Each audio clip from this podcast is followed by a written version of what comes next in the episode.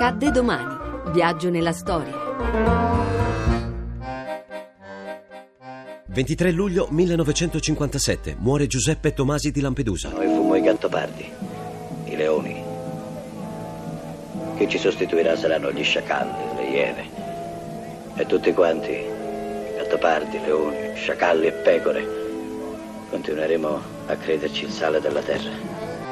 Personaggio solitario di nobile casato siciliano, era visceralmente legato alla madre, donna dalla forte personalità che ebbe molta influenza sul futuro scrittore. Sposatosi con Lucy, una lappone studiosa di psicanalisi, spesso le preferì la compagnia della madre. Partecipò alle due guerre mondiali e nella disfatta di Caporetto fu catturato dagli austriaci e imprigionato in Ungheria. Fuggito, tornò a piedi in Italia. Lei lo sa che il principe Tomasi ha scritto un libro che è diventato famoso dopo, dopo la morte, dopo la sua morte. Sì, l'ho saputo giorni fa leggendo un giornale. Il libro si chiama Gatto Pardo. Il gatto pardo.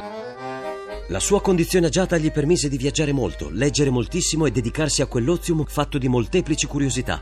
Il suo unico romanzo, Il gatto pardo, fu pubblicato postumo nel 1958 dalla casa editrice Feltrinelli, vincendo il premio Strega l'anno seguente e in pochi mesi raggiunse le 100.000 copie vendute, inaugurando una fase nuova del romanzo.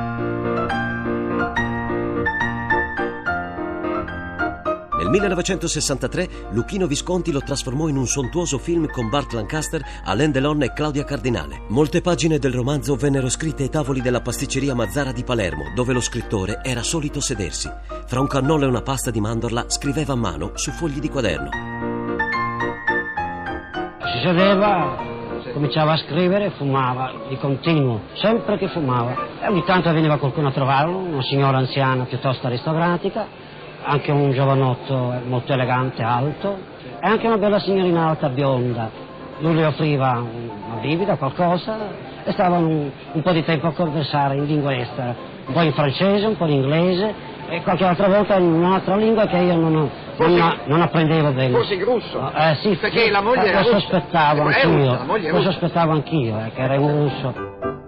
Come era già accaduto al protagonista del suo romanzo Don Fabrizio, morì a Roma, lontano dalla sua amata Palermo.